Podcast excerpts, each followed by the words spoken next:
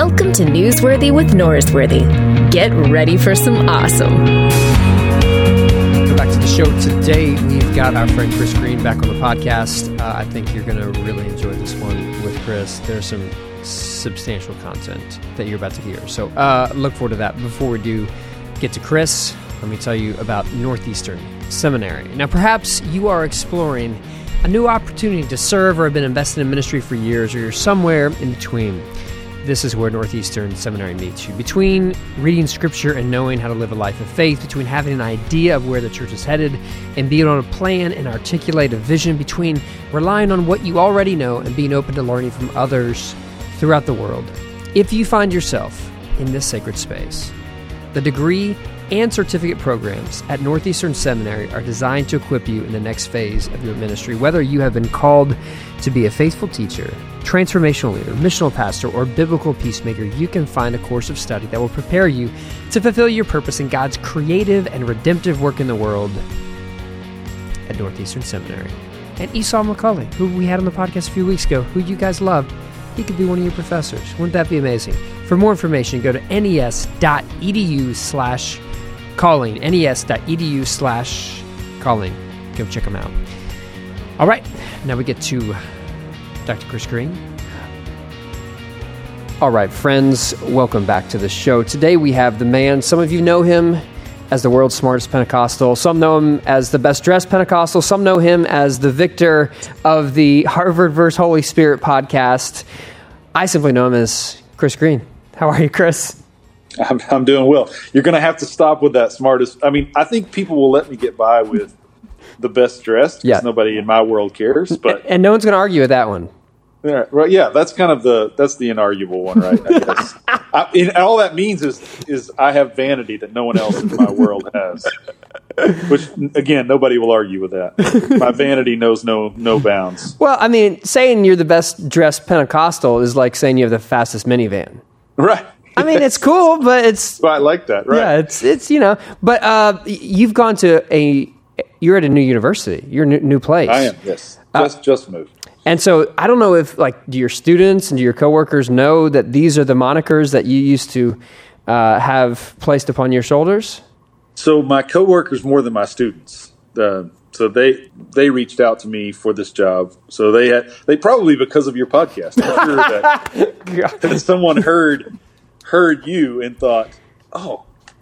But believe it or not, though, that actually did come up. Are you serious? I'm dead oh my goodness, that makes me so happy. Yeah, um, I can't remember what led up to it, but Hmm. one of the one of the guys had heard that I'd been referred to as that from Twitter. he knew it from Twitter, I think.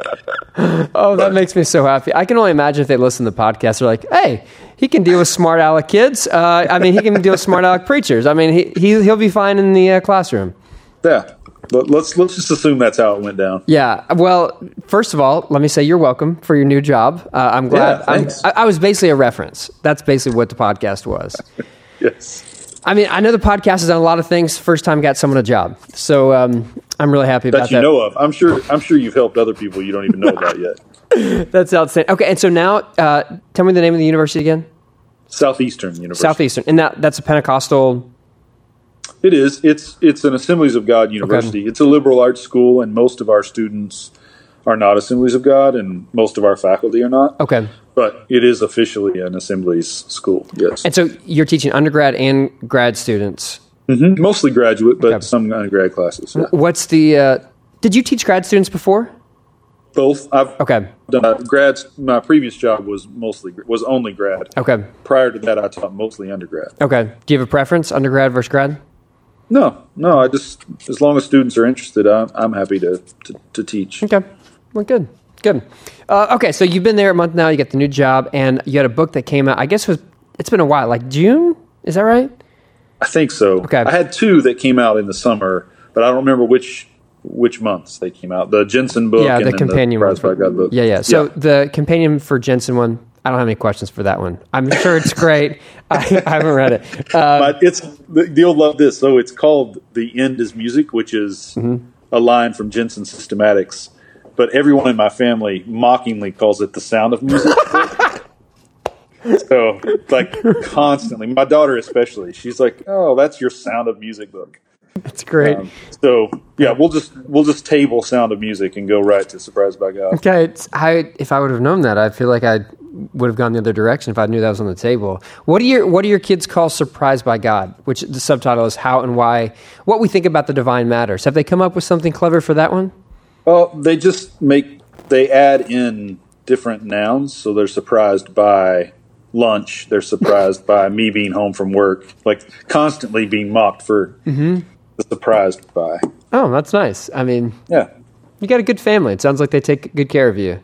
They do. They absolutely do, and friends too. I have so many people around me. They see my vanity and they realize I need to be humbled. but do you ever say, kids? Do you know who I am? I'm the world's smartest and best dressed Pentecostal. nope, never done that. Uh, I feel like that, that would my kids are. Yeah, they're they're not going to be impressed. I they can won't. promise you that. Especially my daughter. She's a teenager, mm. and all of the cliches about raising a teenager are true. Turns out. Okay, what uh, what's her age? She's 13. 14. Okay. 14. 14. Okay, I've got a 10 year old. What do I need to brace myself for over the next four years? Oh man, you have no idea what you're in for. no, no, I don't want to hear that. no idea. Like she turned 13 and she literally became a different person. Like oh, no. I raised one child from oh, age no. zero to 12, and now I have a new child. An entirely new person is in living in my house. Just a new person. Absolutely, any, totally new. Any any ways to like thwart that? Because I really like the person I have right now in my oldest yeah, daughter's bedroom. I have no, no I have no, no idea. Yeah, I mean, I have, if anyone of your listeners is an expert, they can, can let me know. But I don't. I don't, I don't know what that idea. is. I'm just trying to survive right now. Ooh, okay. All right. 14. That's uh, okay. All right. I'm going to enjoy these next two years because it might be the last two years with this iteration of the human being known as Avery. Okay. That's right. I, it will be, I'm sure. Mm. Well, that's depressing. That's depressing. that's what I do. Yeah, I go everywhere spreading cheer. Are, hey, are you are assembly assemblies of God people allowed to do the enneagram? Are you guys allowed to do sure, that? I'm pretty sure in a lot of the circles they're required. to Oh, they are. Okay. Oh yeah. Are you on? Like, are you in that circle? Do you? Not. I'm kind of on the the periphery of that circle. I have I have taken an enneagram test. I, is that what you call them? A test? Sure. Yeah. They, I mean, it said I was a four, and there are people oh. around me who are enneagram experts, and they they claim that that's true. Okay, I could see that. So that's that's okay. the word on the street. Okay, well, we will keep this interview very authentic and fully engaged with all of your emotions, and we we want you to be on point. So. No more laughing. Everything will be just yeah. heartfelt emotions and serious. Well, yeah, th- yeah. I will say about this. I have a, a, couple of friends who are constantly bringing up the enneagram, and I am a little dubious, and so they always say that's exactly how a mm-hmm. four would respond because I'm supposed to want to be unique. Yeah, I can't stand the idea that I'm a type. Mm-hmm. So apparently, that's, that just confirms their suspicions. Yep, that's that's true. But you're in the um, four with the five wing. I assume is probably what you yeah. are. Uh, yeah. So BZ fourth five wing, Richard Beck five with the four ring, Ian Cron fourth five wing. Uh, like that's there's good company to be in there. Like that's yeah, a solid group. I like people. that. Yeah, yeah, yeah. That's good. Are you are you and Brian Zahnd? Do you guys know each other? Yeah. Okay. Yeah, we know each other pretty well. Okay, I figured you would. Yeah, there you go. Is he? He's not. He word of faith. How is that related? Yeah, yeah. Okay, give me the breakdown. Like uh, an idiot's guide to like the charismatic movement, like Pentecostals uh, Word of Faith, Assemblies of God. What's the difference between those three, three different titles? Okay, so Assemblies of God are part of what are called classical Pentecostals. Mm-hmm. So basically, classical Pentecostals are the Pentecostals that come from the Azusa Street revival yeah. in 1906. Mm-hmm. And the Assemblies of God, the Church of God, uh, Pentecostal Holiness Church, classical Pentecostal denominations belong there. Then the charismatic word of faith movement is a kind of derivative. Okay. So it comes after that. Okay. And some people group them as neo Pentecostals. So it's kind of a, a second movement and separate classical Pentecostals from neo Pentecostals and then talk about the broader charismatic movement. So like Roman Catholic charismatics and Lutheran charismatics. So that you, you end up with kind of three major groups classical Pentecostals, neo Pentecostals, including Word of Faith, mm-hmm. and then the charismatics. So that's generally that's a pretty familiar breakdown. Gotcha. And so BZ, I guess when it's church, I don't, is it right to say like more word of faithy than it is right now? When in, in that iteration, It used to be. Okay, in Yeah, like in, yeah. in that iteration of BZ, he was friends with, or he's still friends with them, but more associated with like the Hillsong people because they would be Hillsong. So they, they they actually are an Assemblies of God church that that have kind of outgrown that denomination, as I understand Okay. it. I mean, I don't know much about the politics or Okay. any of that, but from what I understand, it's a it's an Assemblies of God church, but their spirituality kind of exceeds classical Pentecostal spirituality. Gotcha. So these categories are not they're not airtight, and Yeah. churches that are you know in one way belong to one of those traditions, they can easily shift to Yeah. Other other traditions or other spiritualities. Gotcha. As someone who's part of the Churches of Christ, I have this conversation all the time of there's so many different versions of this, and we look and we present and we act different. We're all from the same kind of stream of Christianity, but it just it, there, there, there's a very loose association because in ours we have no denominational headquarters saying these are the lines, Yeah, this is what's right. out of line, and so every No centralization. yeah, right? and you guys don't have that either. So the Assemblies of God is more congregational, but they do have a headquarters, Okay. denominational center. It's not an Episcopalian form Yeah. of government, but it can be pretty strong. I mean, they can at times assert pretty pretty strong influence over their churches on things like property and ordination, mm-hmm. et cetera, et cetera. Gotcha. Um, but still there's an incredible variety incredible variety in the churches you know it's it's not it, if you hear about an assemblies of god church you, you'd have to go there to find out What what, that means for them Yeah, yeah, Yeah. and uh, same thing with my my drive too. You got to go there. Uh, so, um, and, and so th- that's why, like in my tradition, like you can have one church that looks like what we would refer to as like, oh, that's what a lot of our churches look like in the 1980s. They haven't changed at all, and others have. Move forward. They some present like a, a, a Bible church. Some look like um, more high church, and all these different iterations because they're always like moving forward in people's like understanding of who God is is changing. And one of the things that you talk about, this is the transition of the book. Uh, in the book is that um, you were raised. Okay, here's your quote. I was raised to think of God in specific terms and to expect God to act in particular ways. Now, most, if not all, of those terms and ways are lost to me, but only because God always proves to be more than those concepts and expectations can handle. Uh, even if I am not always pleased to find this happening. Uh, so, so you describing this like transformation of who you understood God to be. It seems like Yeah. that. I think that's part of the reason churches changed and they look different. It's like BZ's story of like water to wine. That's what he literally tells in that book. Why did? Why is this an archetype of so many people's spiritual journey of this? I don't want to say radical, but a, sub, a substantive transformation or understanding of who God is. Yeah, I, well, I would say I think for me it was radical. Mm-hmm. I think I, I don't think it's much of an exaggeration to say everything that I was taught changed for me.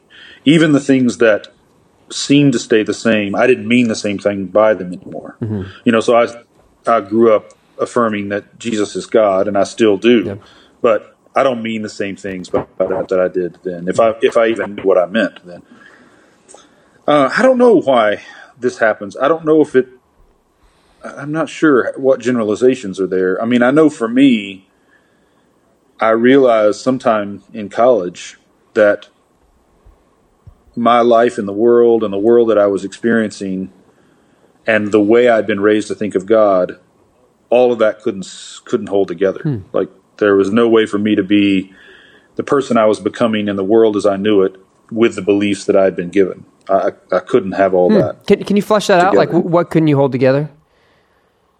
Well, uh, so the beliefs and practices I had been given just proved they were too thin, mm-hmm. too flimsy, too shallow for me. And the older I got, and the more I kind of faced the way the world actually is, the more I realized that there had to be there had to be some depth and some nuance mm-hmm. uh, that I hadn't encountered before. Hmm. You know that I hadn't learned, and there turns out there is but the you know I, I think as i said in the book i don't I, everything changed for me i mean and i think and i'm grateful for it but it was still painful in the process mm-hmm. and, and some things are still changing Yeah. So that that's my story as well. Like the what I grew up with is not what sustained my faith. And yeah, in some ways, it can be heard as a critique of those who were leading and creating yeah. like the faith communities that that that raised us.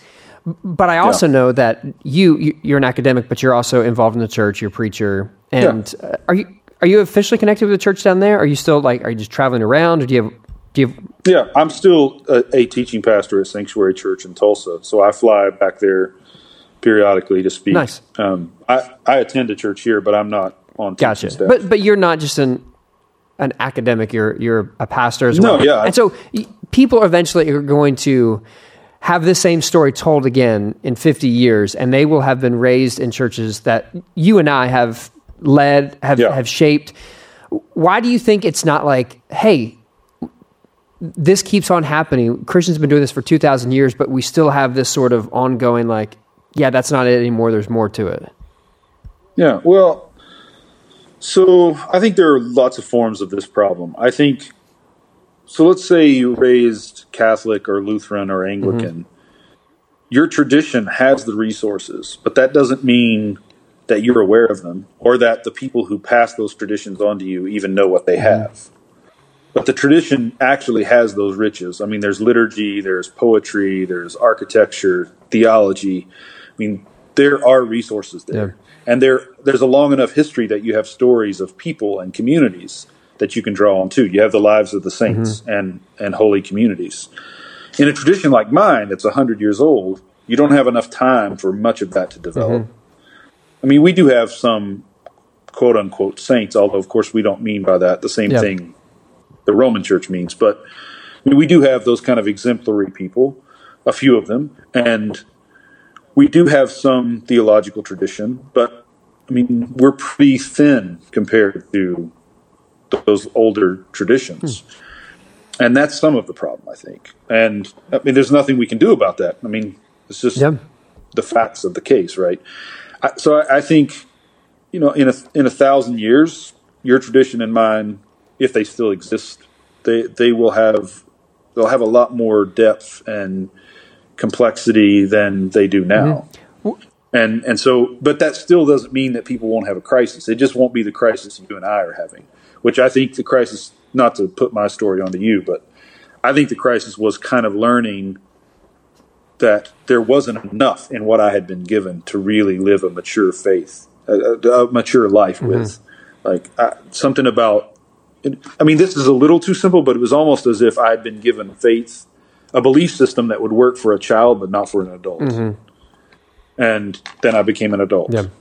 Yeah. That, that's a little too simple, but that's pretty close. I, I think that's, I, I, mean, it's a portable way of understanding it in ways that the complexity would probably prevent that. But yeah, like it, it, it started this way, it, it, worked to get you going, but it's not going to sustain you to, to keep going. I, I think your yeah. observation about uh, us being a part of different in, like baby traditions. Like we only have 100 years. The closest thing my tradition has to a saint is Max Lucado. And like that counts. I mean, we, we got Max, so that's awesome. That's all we need. Honestly, we're good. Um, one day you'll get your own Max Lucado. But uh, actually, his church took the name off the sign, so I don't know if we keep him anymore. But you're right. Like we both have these young traditions that we're part of.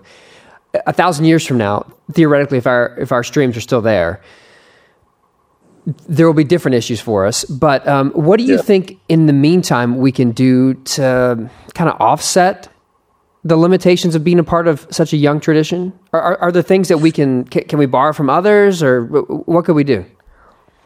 Yeah, I don't. I mean, I know you're not using the word technically, but I don't think we should think of it as borrowing. I think we should recognize that we belong to the church. Mm-hmm. So we're not really taking stuff that belongs to other people. Yeah we are inheriting gifts that are there for us, and they are ours as people of God. Mm-hmm. And you know, so for me, I, I don't have a lot at stake in the preservation of my tradition as such. These are the people that I live with, and I think there is there are parts of our tradition that need to be passed on to the rest of the church.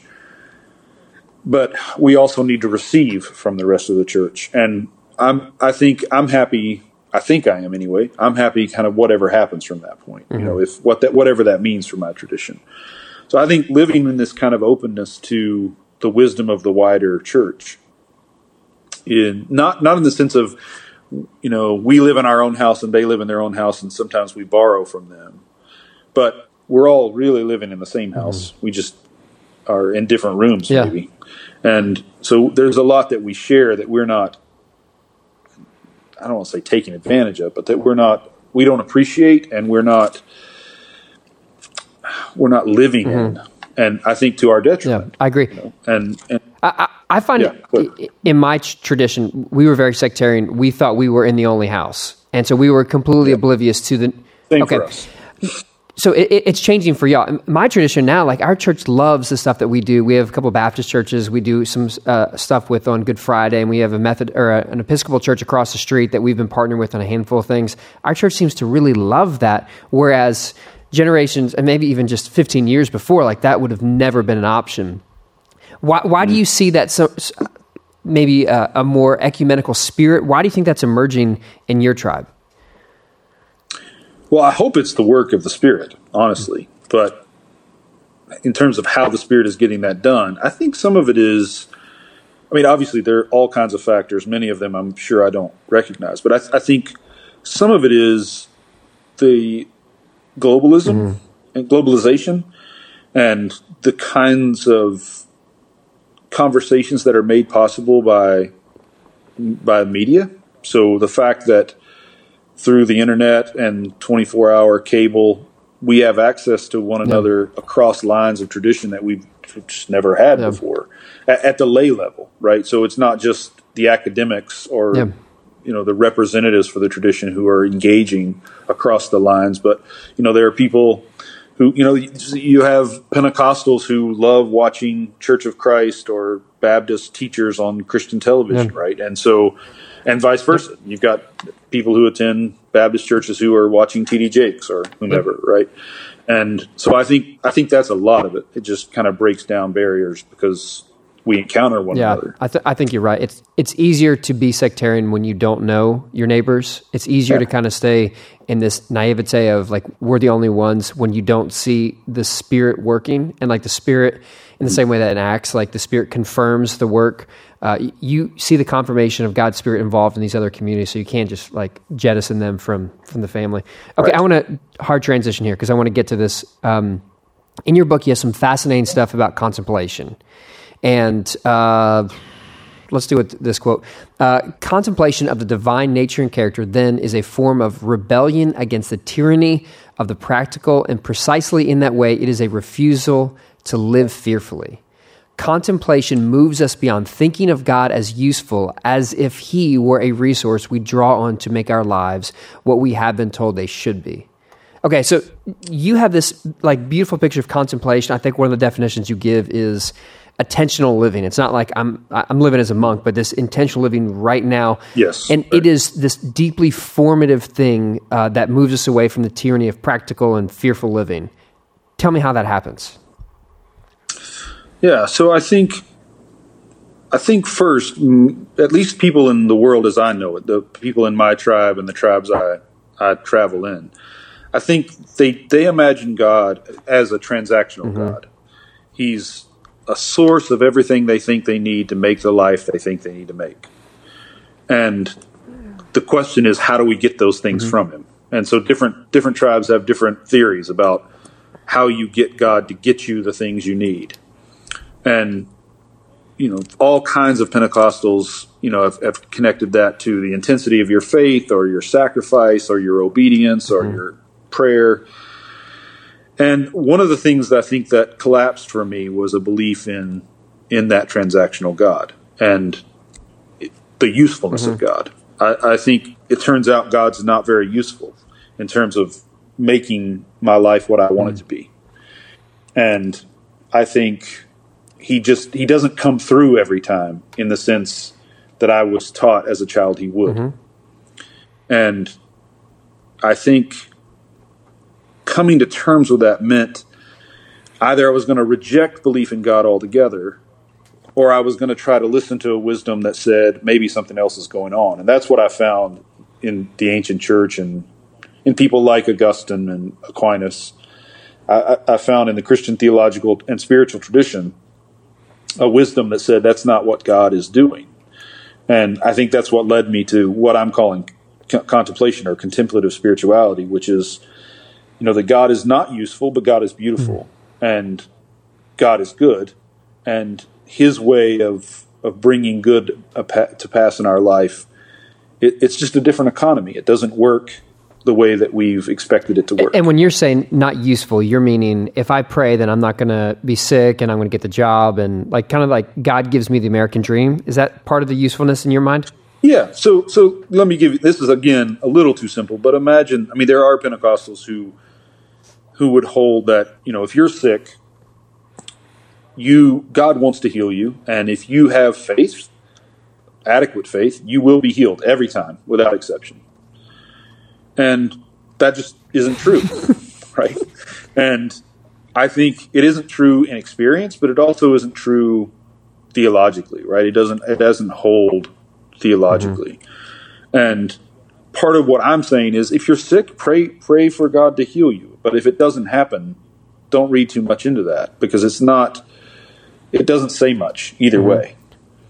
And we don't we the, what I what I say to my students all the time is life is incredibly complex, like w- far more complex than we can imagine, and God is a mystery. So we pretty much never know what's going on because there's what's happening, which is so complex, and then there's the mystery of God's work in what's happening, which we have no idea mm-hmm. about. And so, you know, I, I think I'm perfectly happy for people to pray for God to let it rain or heal somebody who's sick or speak to them about what job they should take. I don't have a problem with any of that. I just don't think we can tell people that that will always happen mm-hmm. for them. What do you what do you see the function of prayer being in those times of okay, there's a drought, or m- maybe more tangibly for most of us who aren't in agriculture, like when someone's sick, or you know when you're out of a job, or like when your house can't sell how do you like prescribe that to someone? Like, why why should I pray if God's not always useful? Not God's not going to give me that. Yeah, because first, I don't know that prayer always has a purpose. I, I mean, does loving my wife have a purpose? I mean, I, I love her, and loving my children. I don't I don't think about loving them because it produces something. I love them, and we mm, should, I think, and at least on some of my better days, I think I love God, and, and so I pray. I, I, I do think God answers prayer. I, I'm not one of those people who would simply say prayer changes us, it doesn't change things. I think God incorporates prayer into his sovereign work in the world. I don't know how he does, but I think he does do mm-hmm. that. I think Aquinas is really helpful on that on that front. But I, I just don't think it's mechanistic at all. I don't think it's predictive at all predictable at all. And I think we should learn to kind of lean into that and and appreciate. I guess for me, to use Augustine's category, I, we should care more about the beauty of God and less about the usefulness of God's yeah. power. And we should pray not because it has a purpose, but because we love God and we love people. That's really good. That's love doesn't always have a purpose. That yes, that's it. Uh, here's a, another quote in your section or on the subject of contemplation, you say nothing is as humanizing, as sanctifying as contemplating the beauty of God and the glory He shares with our neighbor. Tell me about the humanizing process of it. Yeah, so I don't I don't want this to seem too mysterious or uh, kind of unreachable. I mean, for me, this is is pretty straightforward. There's something about contemplating what Scripture and the Christian spiritual tradition has said about God and how much God loves my neighbor, that if I do it well, makes me aware of mm-hmm. my neighbor, makes me aware of that person in ways I wouldn't have been aware of them before. I mean, I think it's you know we, we have this way of talking where we talk about we say we see someone in their best light. I think Christian theology puts people in their best light when it's mm. done well. It puts people in their best light, and suddenly you're seeing them and you know, imagine you take a, a picture of someone in in good lighting, and you can see the person in a certain way. But if it, if the lighting is poor, you know, the picture is pretty much mm-hmm. worthless. And so I, I, think of Christian theology as kind of the lighting for the photograph. It's just helping us see yeah, people. That's good. Yeah, it seems that love of God always leads to the love of the people around you. The like the image of yes. God from the very beginning has always been connected to how we treat people. Like this is post flood where they says yeah. you you don't take life of someone else because that person is the image of God inside of them. Like it's always like good yeah. theology leads to good like being a good human being, being a good neighbor. Absolutely. The yeah. I mean that you get you got that astonishing passage in Romans where Paul says, Romans 8, that God gave up his son for us. And if his son is one with him, he's giving himself up for us, which means that God would rather not be God at all than be God without us, which I think is a line in the book somewhere. Mm-hmm. That's a good one. That God God wants us and loves us. I, I don't think we take that seriously enough. I mean, a lot of times we talk about God doing everything for God's glory. But Paul in Corinthians says God did everything mm-hmm. for our glory. And so I think there's a way, I mean, of course, that is also mm-hmm. God's glory, but there is, it's just, I mean, I think Jentezen, Robert Jenson, I wrote a book, wrote the book about, he, he has in his commentary on Song of Songs, he talks a lot about the way in which the, the, the groom, God, finds the bride, us, lovely. And he says, we need to take that seriously. That we find God beautiful, but God finds mm. us beautiful. That's good news. I think. Yeah, it yeah. is good news. Yeah. Uh, okay, so contemplation. It's humanizing. Uh, it, it, moves us to leave behind this idea of like God as like this commodity that I contort for yeah. my own interest. And okay, let me tell right. you the one of the things that I regret most that I said in the podcast, and so I, like I have 300 plus episodes now, and like one of the very very first yeah. ones. So this is like pre.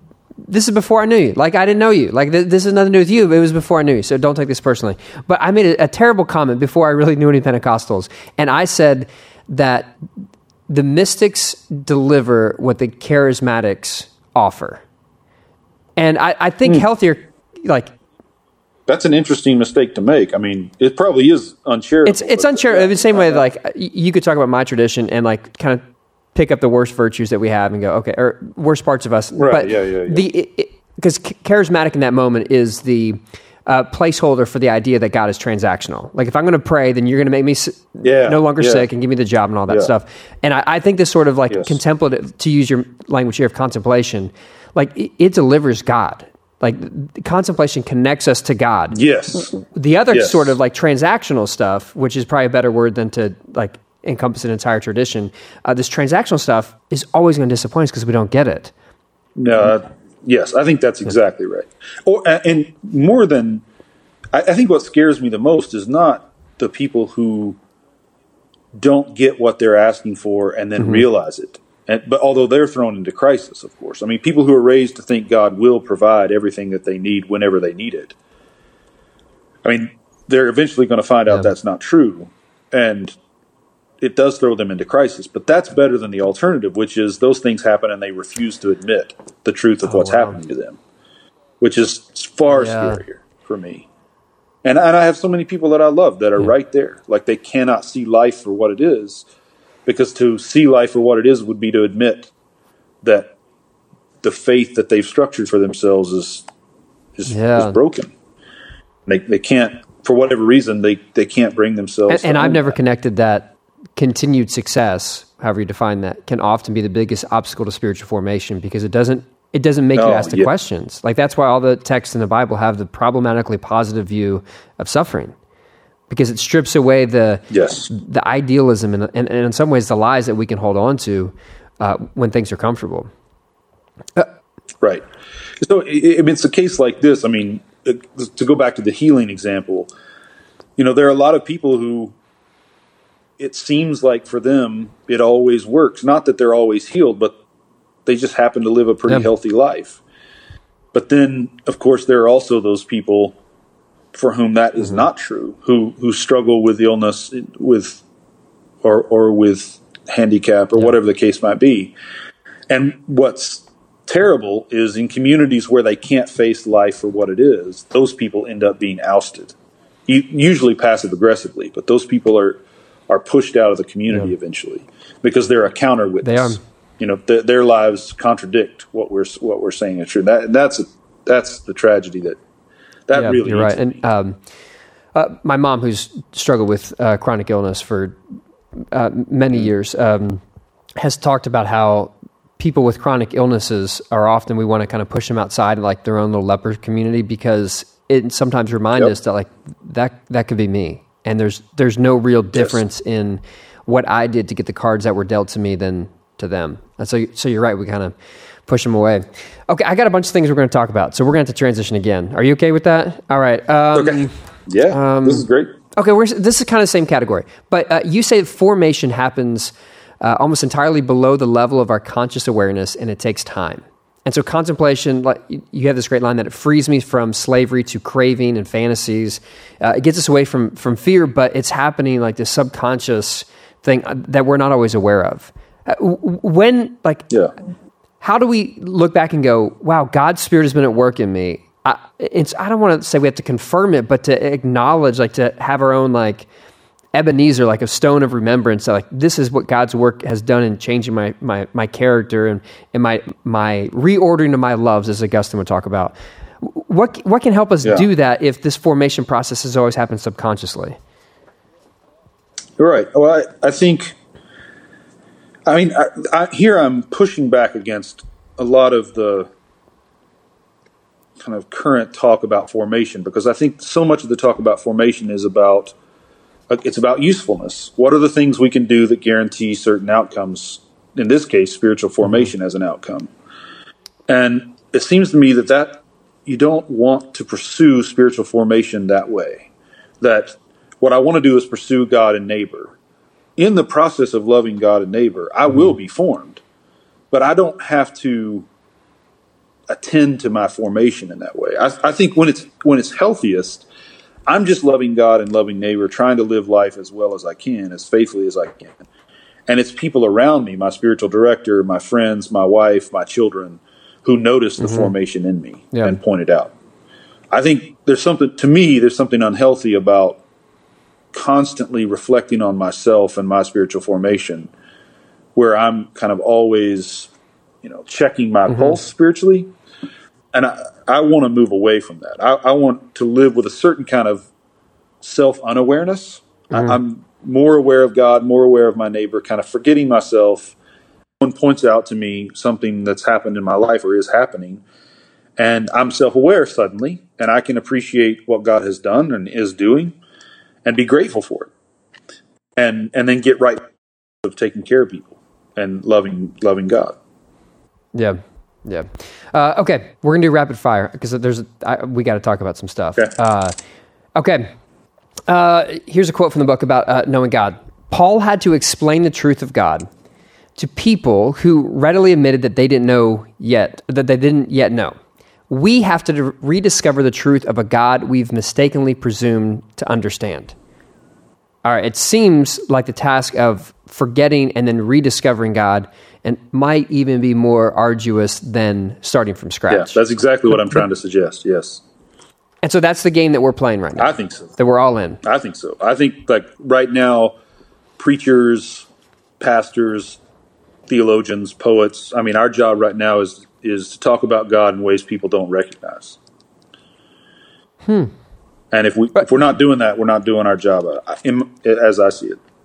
Tell me more about uh, what they don't recognize. Are, are, we trying to come in from the side angle so they don't get it, or just a new picture of who God is?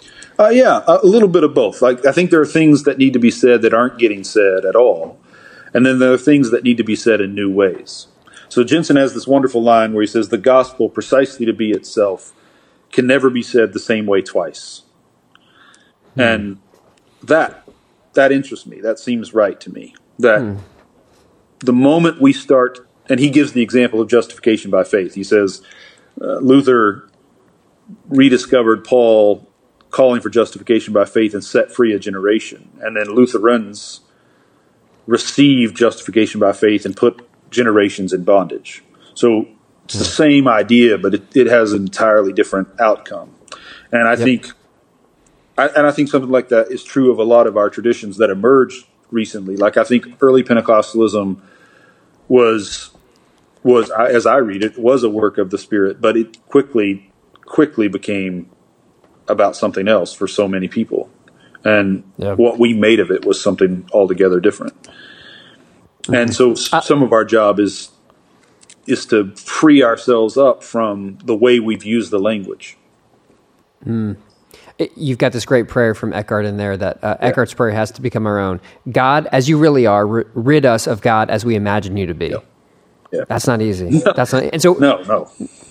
I, I, sure haven't figured out how to do that yet. Um, but you uh, jump into the way of understanding God in your word is negation. Some people talk about the like the apophatic yeah. tradition of like knowing God by what God isn't. Yes. And so you have this great metaphor of a chalkboard. And so we, we, we draw the circle and there's a bunch of stuff inside the circle. And we say, you know, this is this is my my family and this is my work and right. this is what I do. And then God is the biggest X in the middle of the circle. But you say that doesn't work where God is the biggest X inside the circle. That's right. God exists. Where does God exist? Well, God doesn't exist at all. God is the source of existence.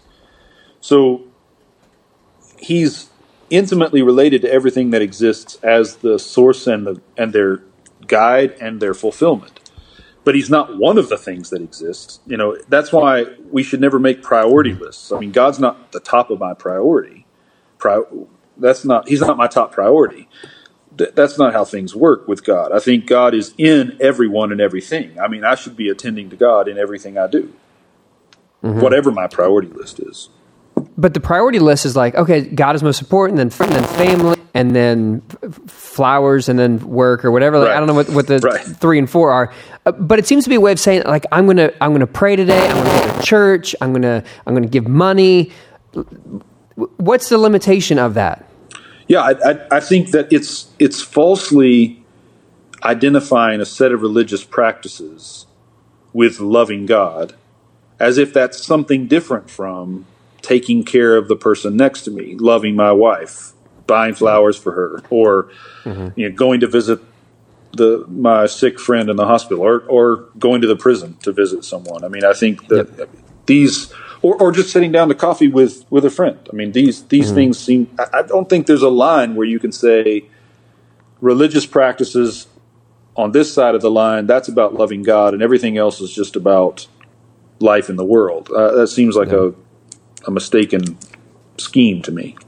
Yeah. I, okay. So here's another quote. Uh, no feelings, however profound, ever bring us nearer to God or God to us. In the same way, no lack of feelings can take us away from God. Nothing can separate us from the love that holds us in being, least of all, our feelings. This is why St. John of the Cross says that God is nearest to us when we are least aware of it. Yeah. Okay, some jaws are on the ground and they got to pick the brain that fell out of their mouth. Like, that doesn't make sense to me. When I feel God is closest, it seems like God is there. What's the, what's the flaw in that? Yeah, well, so I think some of it is imagine to to play on an image that C.S. Lewis gives us. You know, you can you can look at the light. You can see a beam of light, for instance, but it's an altogether different experience to be in the light and to be fully lit up. Mm-hmm. And I think there's a way in which God is when He's closest to us He's the light that's lighting everything else up, we can see for the first time. And we're not thinking about the light itself. We're, for the first time, seeing all these things we, we should have seen all along. Mm-hmm. And in a very real sense, that's because the light is present to everything. It's present to us, it's present to the objects that we're seeing, it's filled the room. Whereas if I'm just seeing the light, then everything else is still in darkness. Hmm.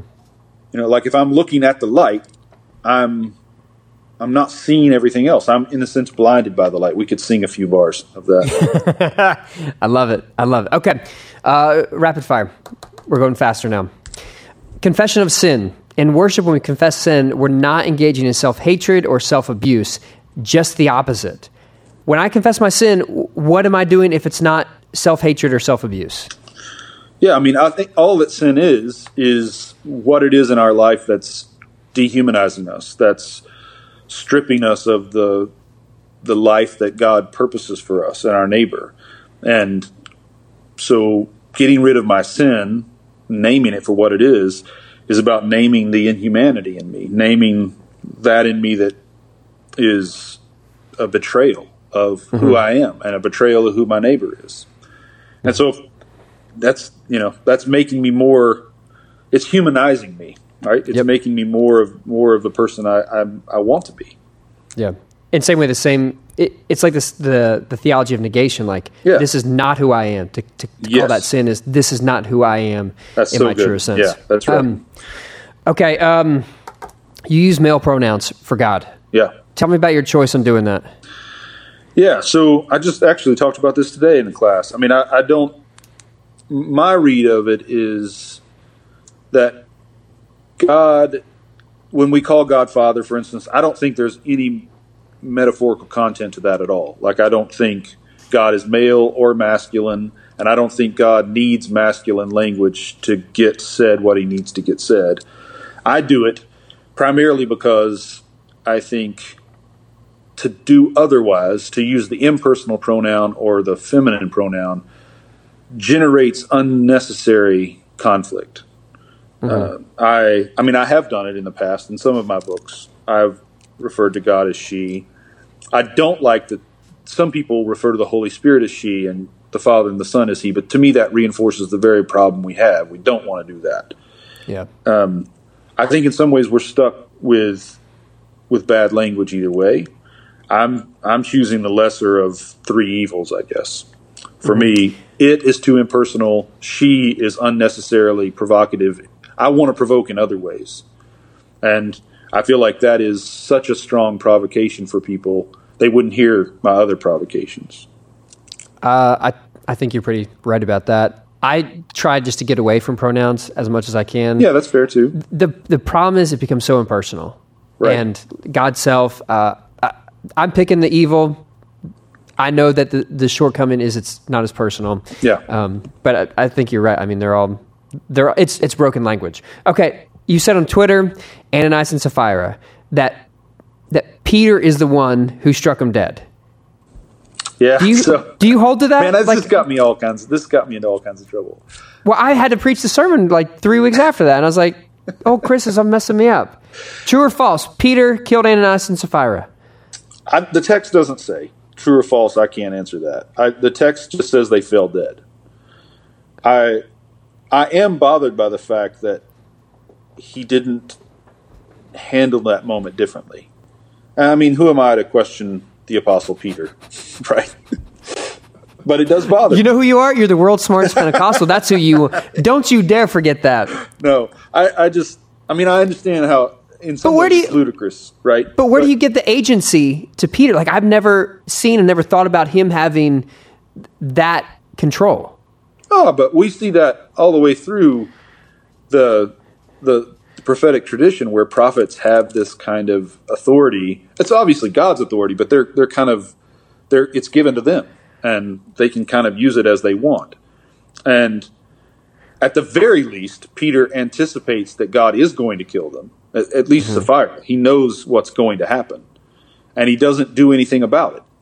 So either Yeah. he's so in that sense he is if he's not the agent of it, he's at least not an agent of interceding in the way that Moses intercedes when he sees that God is going to kill. Mm-hmm. And Abraham intercedes when he sees God is going to destroy Sodom. It just seems like a very unchristlike response to me. Let me tell you, it- it might be an unchristlike response, but the Sunday that I preached about Ananias and Sapphira is the biggest offering we've had all year. I'm just saying that happened. That's true. So whatever Peter did, it's on. I mean, Ananias and Sapphira didn't work out too well for them, but our contribution was great. Okay, final thing. We'll get you out on this. What like what would we have to offer you to get you to come over to the churches of Christ and to leave Assemblies of God? Like like what do we like tenure track? Like I I don't know. I mean, better office. Uh, we've got Pepperdine University, which is in Malibu. That's like impressive. Florida, Yeah. Florida's nice. Uh, Maybe we could get you out there. Like, what would we need to do to sweeten the pot to get you to the churches of Christ? Oh man, Hold up, for, can you sing a cappella? I you can- yeah, sure. You look like you can sing. yeah. I mean, I won't if that's what you're about to set me up for. But No, I'm, Okay, good. Um, no, I uh, I think I'm so you know C.S. Lewis has that line about how we're far too easily pleased. I mean, I'm I'm easy to please, right? So I mean, just Good. uh, So you're saying there's a chance? There, oh, sure. There, yeah, probably much easier than you than you can imagine. And, and, besides, they're probably my my tribe wants to get rid of me, so that I'll, oh. I'll be forced out. Free agent. Free agent. Free agent. Okay. Exactly. Right. Exactly. All right. We'll remember that. Chris Green, the new book, "Surprised by God." Uh, it, it's good. The the uh, the music, the singing book. Uh, what's the other one? The Sound of Music book. The, the Sound of Music. There it is. That one. The end is music. Okay, same thing. Either one. Buy buy all three of those, and people will be happy. Um, Chris, thanks for the time. Awesome, man. Good talking it's with fun, you. Fun, fun as always. I'll talk to you again. All right, see you, brother. Thanks for checking out Newsworthy with Norsworthy. Make sure to subscribe to the podcast on iTunes. You are now adjourned.